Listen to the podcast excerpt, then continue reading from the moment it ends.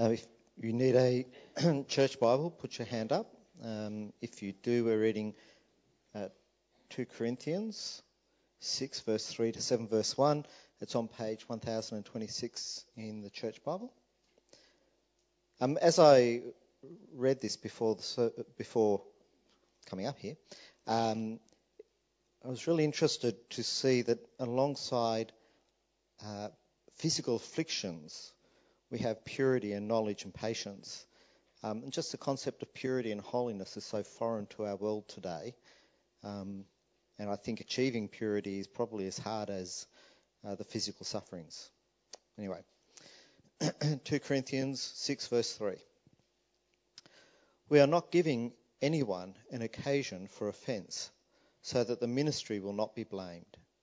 Instead, as God's ministers, we commend ourselves in everything by great endurance, by afflictions, by hardships, by difficulties, by beatings, by imprisonments, by riots, by labours, by sleepless nights, by times of hunger, by purity, by knowledge, by patience, by kindness, by the Holy Spirit, by sincere love, by the word of truth, by the power of God, through weapons of righteousness for the right hand and the left, through glory and dishonour, through slander and good report regarded as deceivers yet true, as unknown yet recognized, as dying yet see, we live as being disciplined yet not killed, as grieving yet always rejoicing, as poor yet enriching many, as having nothing yet possessing everything.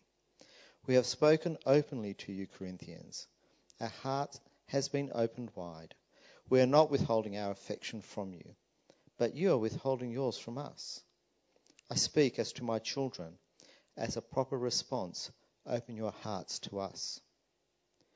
Don't become partners with those who do not believe, for what partnership is there between righteousness and lawlessness? Or what fellowship does light have with darkness? What agreement does Christ have with Belial? Or what does a believer have in common with an unbeliever? And what agreement does the temple of God have with idols? For we are the temple of the living God, as God said, I will dwell and walk among them, and I will be their God, and they will be my people. Therefore, come out from among them and be separate, says the Lord. Do not touch any unclean thing, and I will welcome you. And I will be a father to you, and you will be my sons and daughters to me, says the Lord Almighty. So then, dear friends, since we have these promises, let us cleanse ourselves from every impurity of the flesh and spirit, bringing holiness to completion in the fear of God.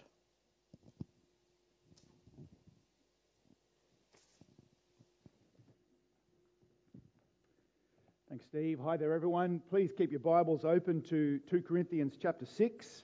Uh, my name's Adrian, and it's great that you're here at church today.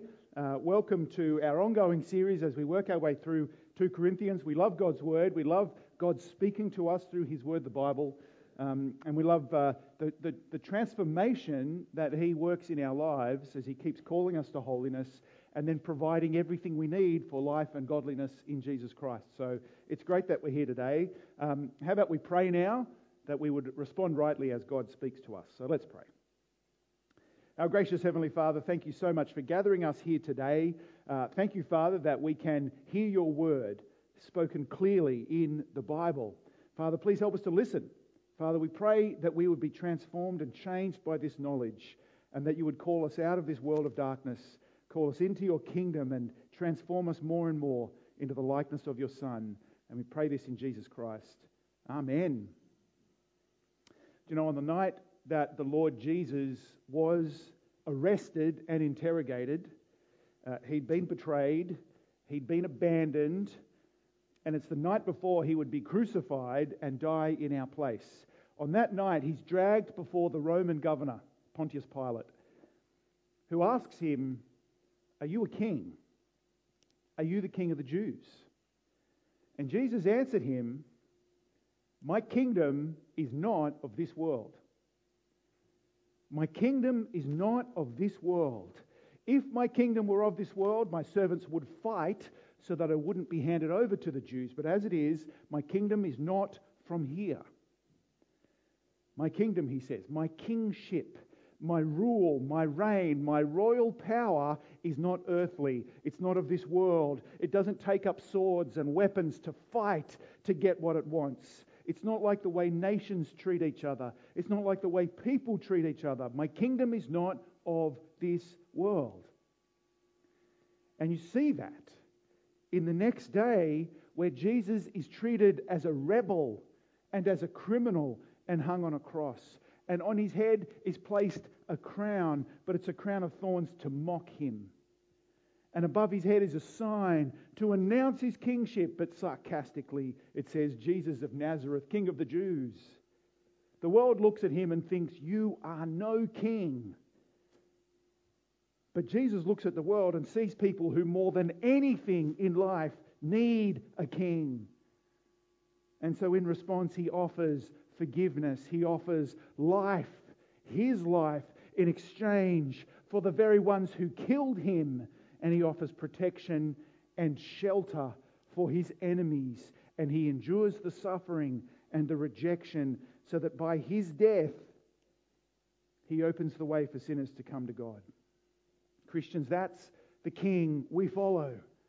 That's the kingdom we belong to a kingdom that is not of this world, a kingdom of eternal glory that can't be seen by the world, a kingdom of majestic power that isn't acknowledged by the world, a kingdom of perfect love that isn't experienced by the world because they belong to a different kingdom. And this says everything about how we do ministry. How do we serve this king? How do we pursue our purpose as his people? as his servants in his kingdom. That's what we see in our passage today. Last week we read that the day is here. The opportunity is here right now to be saved, to come out of the world, out of the kingdom of darkness, and to come into the kingdom of light, out of slavery to sin and into the freedom of Jesus Christ, out of fear and doubt and death, and come in to confidence and assurance and life. Paul says in verse 1 We plead with you, we appeal to you, we urge you, receive the grace of God. Receive it and not for no reason, but take it on and be changed by it because now is the day, now is the time, now is the moment of amnesty. If you approach God as a completely wicked, guilty sinner now in faith, you'll be forgiven freely and reconciled.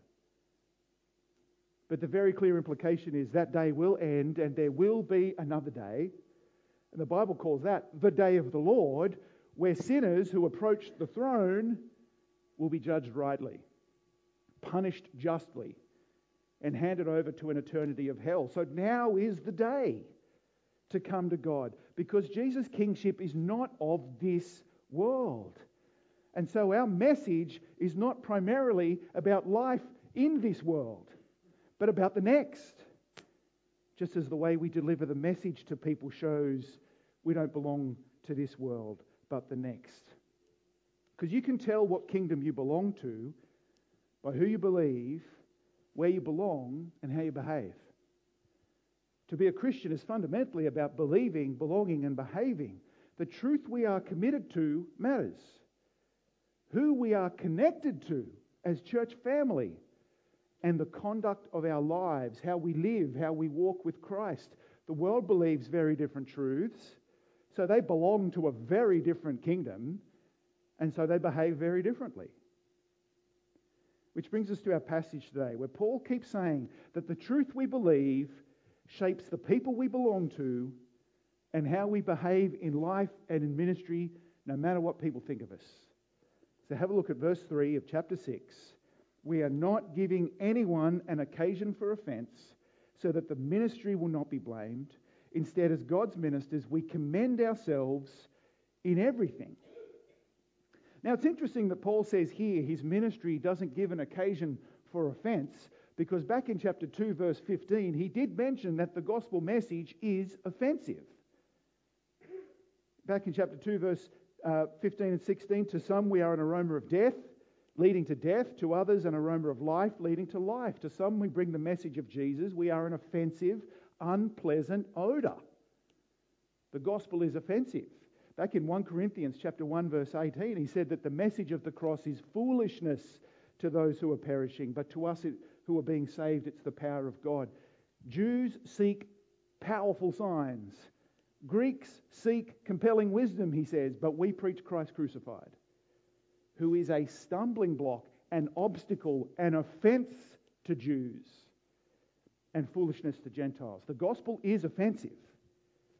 There's a reason people reject it because it tells us that miracles are real and angels exist and that the world cannot be explained just by science and reason. It tells us that heaven and hell are real. It talks about God's fiery eternal judgment of sinners. It talks about the extent of human wickedness inside every single one of us and our utter helplessness to do anything about it. It condemns in the strongest possible terms what people see as fun lifestyle choices. And it tells us that the answer to all our problems is a man being brutally executed 2,000 years ago. The gospel is offensive to the world. The problem is, it's all true. These days, people think for something to be true, it must work for me. It must fit around my life. It must conform to my thoughts and my feelings. It has to be my truth. That's not how truth works. So, as we live the gospel and speak the gospel, expect people to be offended. Don't be surprised. Don't give up when people are uncomfortable and don't like what you're saying. But Paul here in chapter 6 says, We do not give anyone cause for offense or do anything that will cause them to stumble. It could be translated, We put no obstacle in anyone's way. See, there already is an obstacle for them. Their hard hearts and blindness, we saw in chapter 4, their refusal to trust God, their sin is a problem, but you don't want to add your own rudeness or your own hypocrisy or your own laziness or your own apathy. You couldn't be bothered telling them the truth. So there will be times when you are offended by my preaching, when you're uncomfortable with what I'm saying. And for when it's my weakness and my sinfulness, and when it's my thoughtlessness or arrogance, I apologize and I ask your forgiveness and your patience. But actually, most of the time, it's the gospel speaking to you. It's God's word painfully, awkwardly, uncomfortably rebuking you and calling you to change. The measure of good word from God isn't, did I enjoy it? But is it good? Is it true? Does it honor and exalt Christ? Is it creating in me new life? Is it regenerating my soul? And yes, me saying this now means later in the sermon will be things you may be offended by. So, how does Paul make it that there is no obstacle or stumbling block or offense through his ministry? Well, through four main things. Firstly, gospel driven endurance. Secondly, gospel shaped devotion. Thirdly, gospel empowered confidence. And gospel guaranteed citizenship. So, firstly, Paul gives no offense through gospel driven endurance. Have a look at the rest of verse 4 and verse 5. So instead, as God's ministers, we commend ourselves in everything by great endurance, by afflictions, by hardships, by difficulties, by beatings, by imprisonments, by riots, by labours, by sleepless nights, by times of hunger. That's an interesting commendation, isn't it? We commend ourselves to people through all of this. It's not a worldly commendation. It's not a visibly impressive commendation, but it's a mark of the gospel that Paul has suffered. Paul has endured. Paul has been through so much. Look at what he has gone through for his cause, for the gospel, for the Lord and Savior. You can see his commitment. You can see his integrity. You can see his perseverance and his truth. He's not living in a mansion on the coast overlooking the water. He's been through horrible suffering because he's committed to the truth. And in the midst of it all, he didn't lash out. He didn't complain that this was what was asked of him because he is just like Jesus. He's gone through suffering and hardship. He's gone through difficulty and persecution and rejection, and he doesn't seek payback.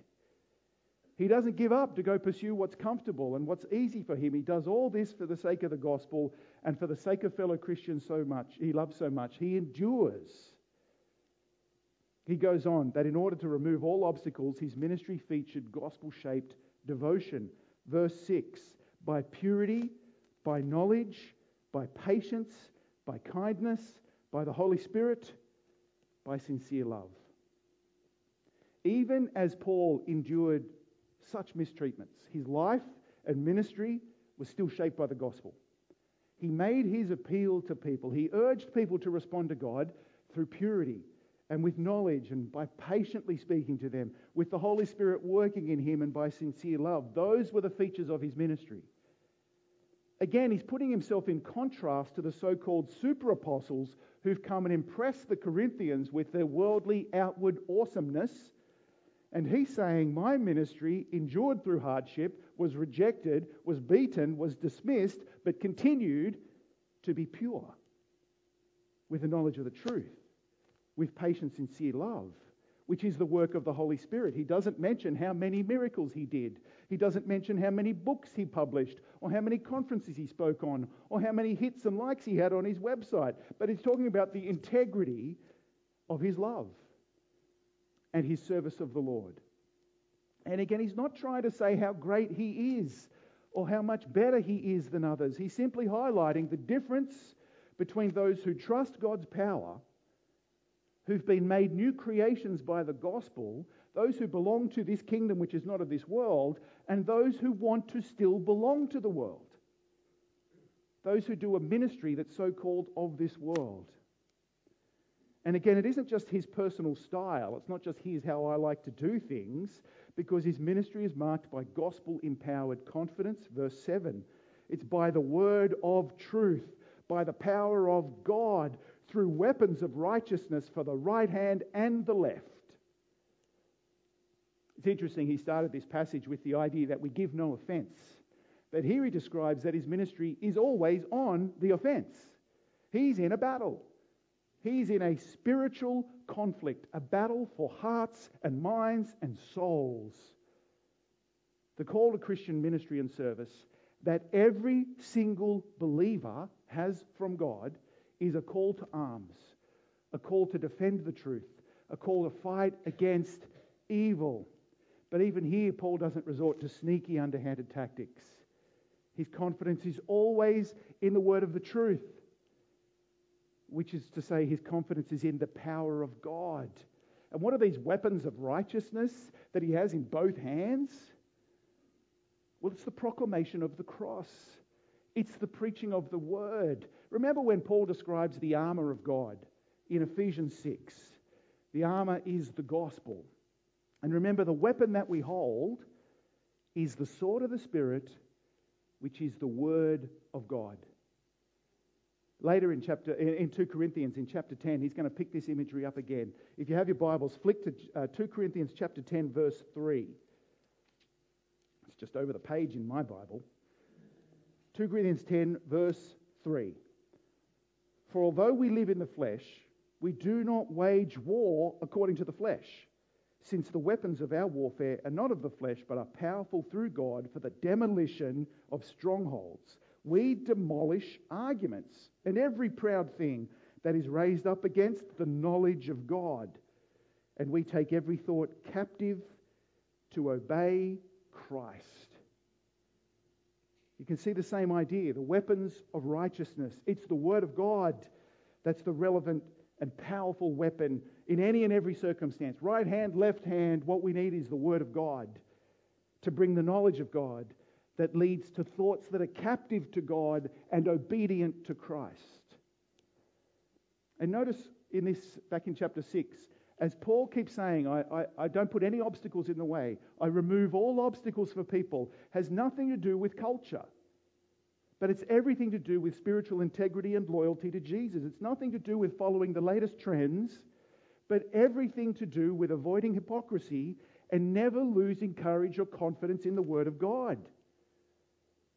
Which leads to the fourth point his ministry expresses gospel guaranteed citizenship. Verse 8 through glory and dishonor, through slander and good report, regarded as deceivers yet true, as unknown yet recognized, as dying yet see we live, as being disciplined yet not killed, as grieving yet always rejoicing, as poor yet enriching many, as having nothing yet possessing everything. Here, Paul is describing the dualities of life, the dual reality of Christian life, and as we serve Jesus. From the world's perspective, Paul is a loser. He's dishonored and he's slandered and he's regarded as a deceiver.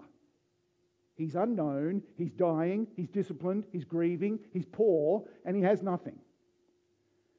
The spiritual reality the eternal reality, the truth that God sees and knows and recognizes and will last, the truth of his citizenship in God is that Paul bears God's glory with good report. He speaks the truth. He's recognized. He lives. He survives. He's always rejoicing. He's enriching many and he possesses everything. Because the kingdom he belongs to is not of this world which is his point to the Corinthians, to these people he cares for so much, these people that he's worried about. He feels the pain of absence from them because they have believed the gospel, then they belong to the kingdom of Christ, so they belong to one another. This is where we truly belong as Christians unity and fellowship together with one another in the truth.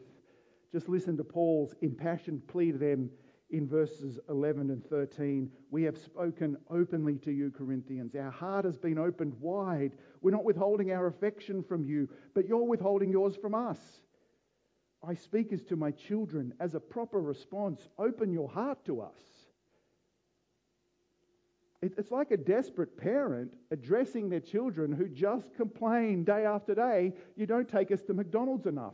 I want to watch more TV. I want to have more iPad time. You don't love us because you don't let me do what I want and you won't let me stay up late and you haven't taken us to Disneyland and I don't have a latest smartphone like my friends. You don't do anything for me. And the parent gently but firmly reminds the child, But I love you. I'm always here for you.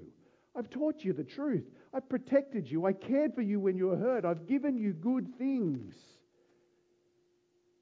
Sometimes, like dissatisfied children, we can stamp our foot and demand of God trinkets and superficial nothings and not notice that He has given us the greater things in the spiritual blessings of the gospel and in each other.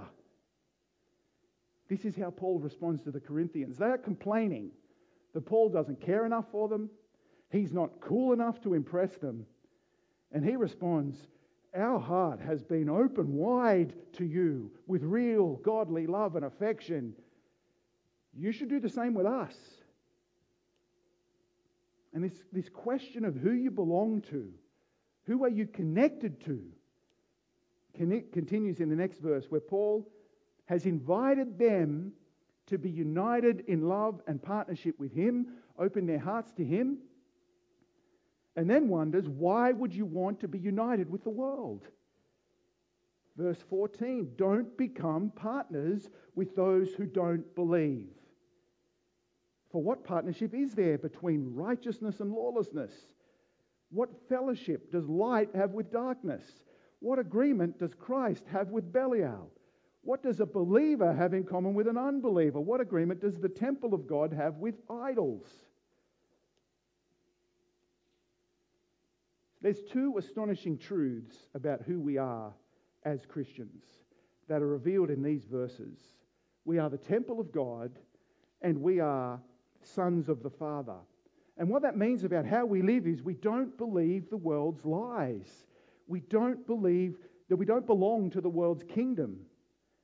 We are walking on a completely different path to the world. Why would we join to them? Why would we be partnered with them? Why would we be united with them and bonded together with them? It's like on a farm and you're trying to yoke together two animals in order to plough the field and get the work done. But why would you yoke two different sorts of animals together of different heights, different power, heading in different directions? It doesn't make any sense. And I wonder if this is how we truly see things with this biblical perspective. We can never belong to this world. We can never belong amongst unbelievers. We will always stand out as weird. We will never fit in. We can never be accepted. And God's word is saying, why would you want to? What do we have to do with them? What partnership or sharing is there between the righteousness of God and lawlessness? We are the opposites of each other. What intimate, close fellowship and unity does light have with darkness? We have nothing in common with unbelievers, this passage says. We are not mostly the same as them, but just have a different hobby on the weekends. We are fundamentally different right down to our core, as different as we are from our old selves. Such that Paul said last week if anyone is in Christ, he is a new creation. The old is gone, the new has come. We are different. What agreement, literally, what symphony or harmony does Christ have with Belial, which is a word referring to the devil, meaning the worthless one, the wicked one? There are two groups that you can belong to in the world. There is no overlap, there is no third option, there is no neutral territory in between. You either belong to Christ in all his righteousness and glory by submitting to him and trusting him as king or you belong to the one who denies Christ, to the devil in all his darkness and evil. And so you can't be joined together with those people, they are the enemy. Imagine Ukraine going to Russia saying, Could you please help us? We're in trouble. We're being invaded. Could you please give us some? They're the enemy. And you might think that sounds a little bit harsh. I've met my neighbours, they're quite nice. But if, it, if they're not that bad, and the situation's not that bad. Why did Jesus have to die to rescue us? You can hear Paul's heartache that these Christians he loves so much are thinking like the world. They feel a closer affinity. They seek unity with unbelievers and with liars and with wicked men, yet they close themselves off to his love and affection just because what he says is sometimes hard and what he does is not that impressive. So, why would we ever run an event as a church with help from non Christians? We have no partnership, we have no unity with them.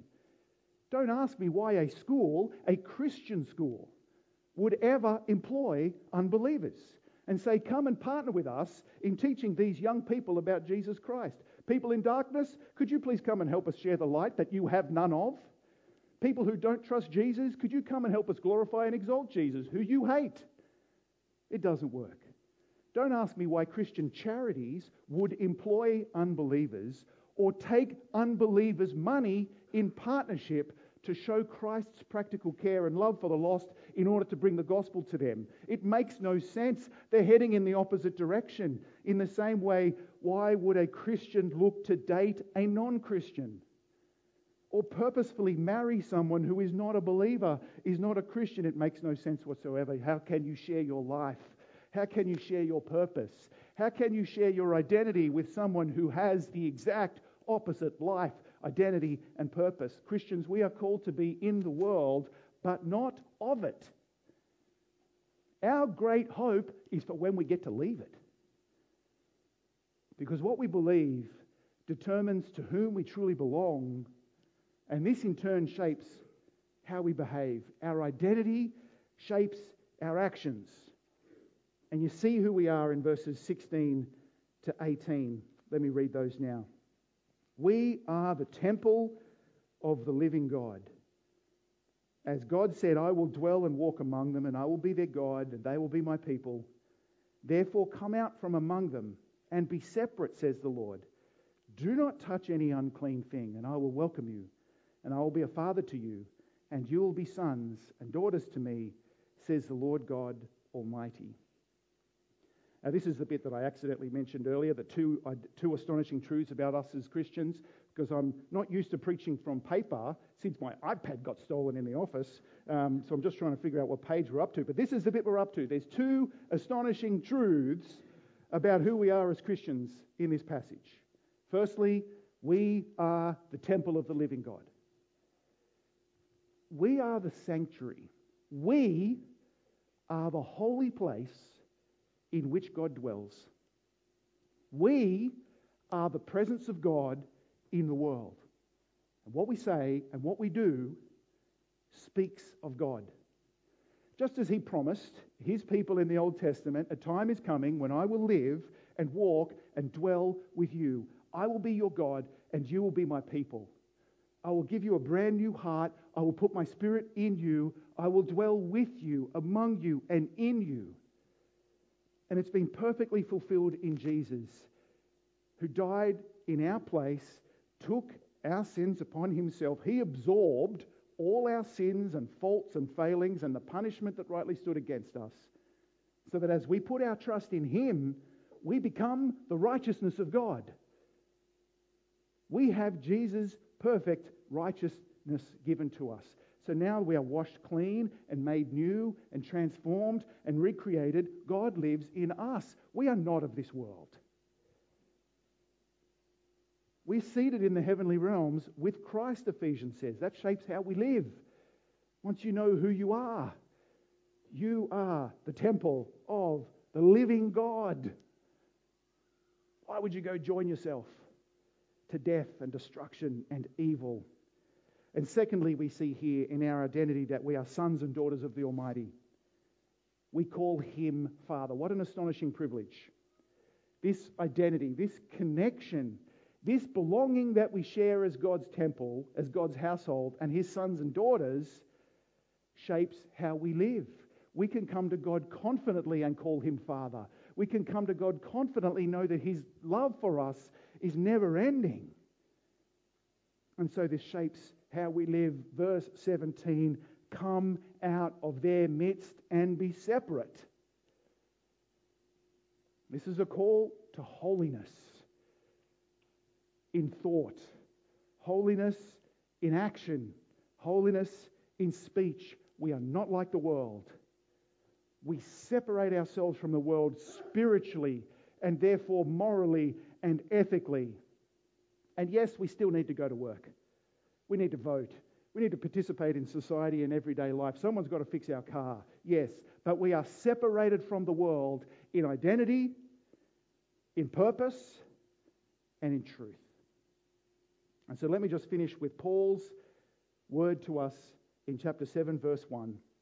And then we're going to sing, I believe, and then we'll have question time in, in a moment. So let me finish with this verse. So then, dear friends, since we have these promises, let us cleanse ourselves from every impurity of the flesh and spirit, bringing holiness to completion in the fear of God. Let's pray. Our gracious Heavenly Father, thank you so much for your love for us in Jesus. Thank you that we did not deserve your forgiveness. We did not deserve to be called your sons and daughters. We did not deserve for you to come and live in us, that we would be the temple of the living God. Father, help us never to take for granted what you have done for us, what you have given us. Help us, Father, not to be tempted to be like the world, to crave what they have, to store up treasure in the world. Father, help us to be transformed, continually transformed, and to belong to this kingdom that is not of this world. We prayed in Jesus' name. Amen.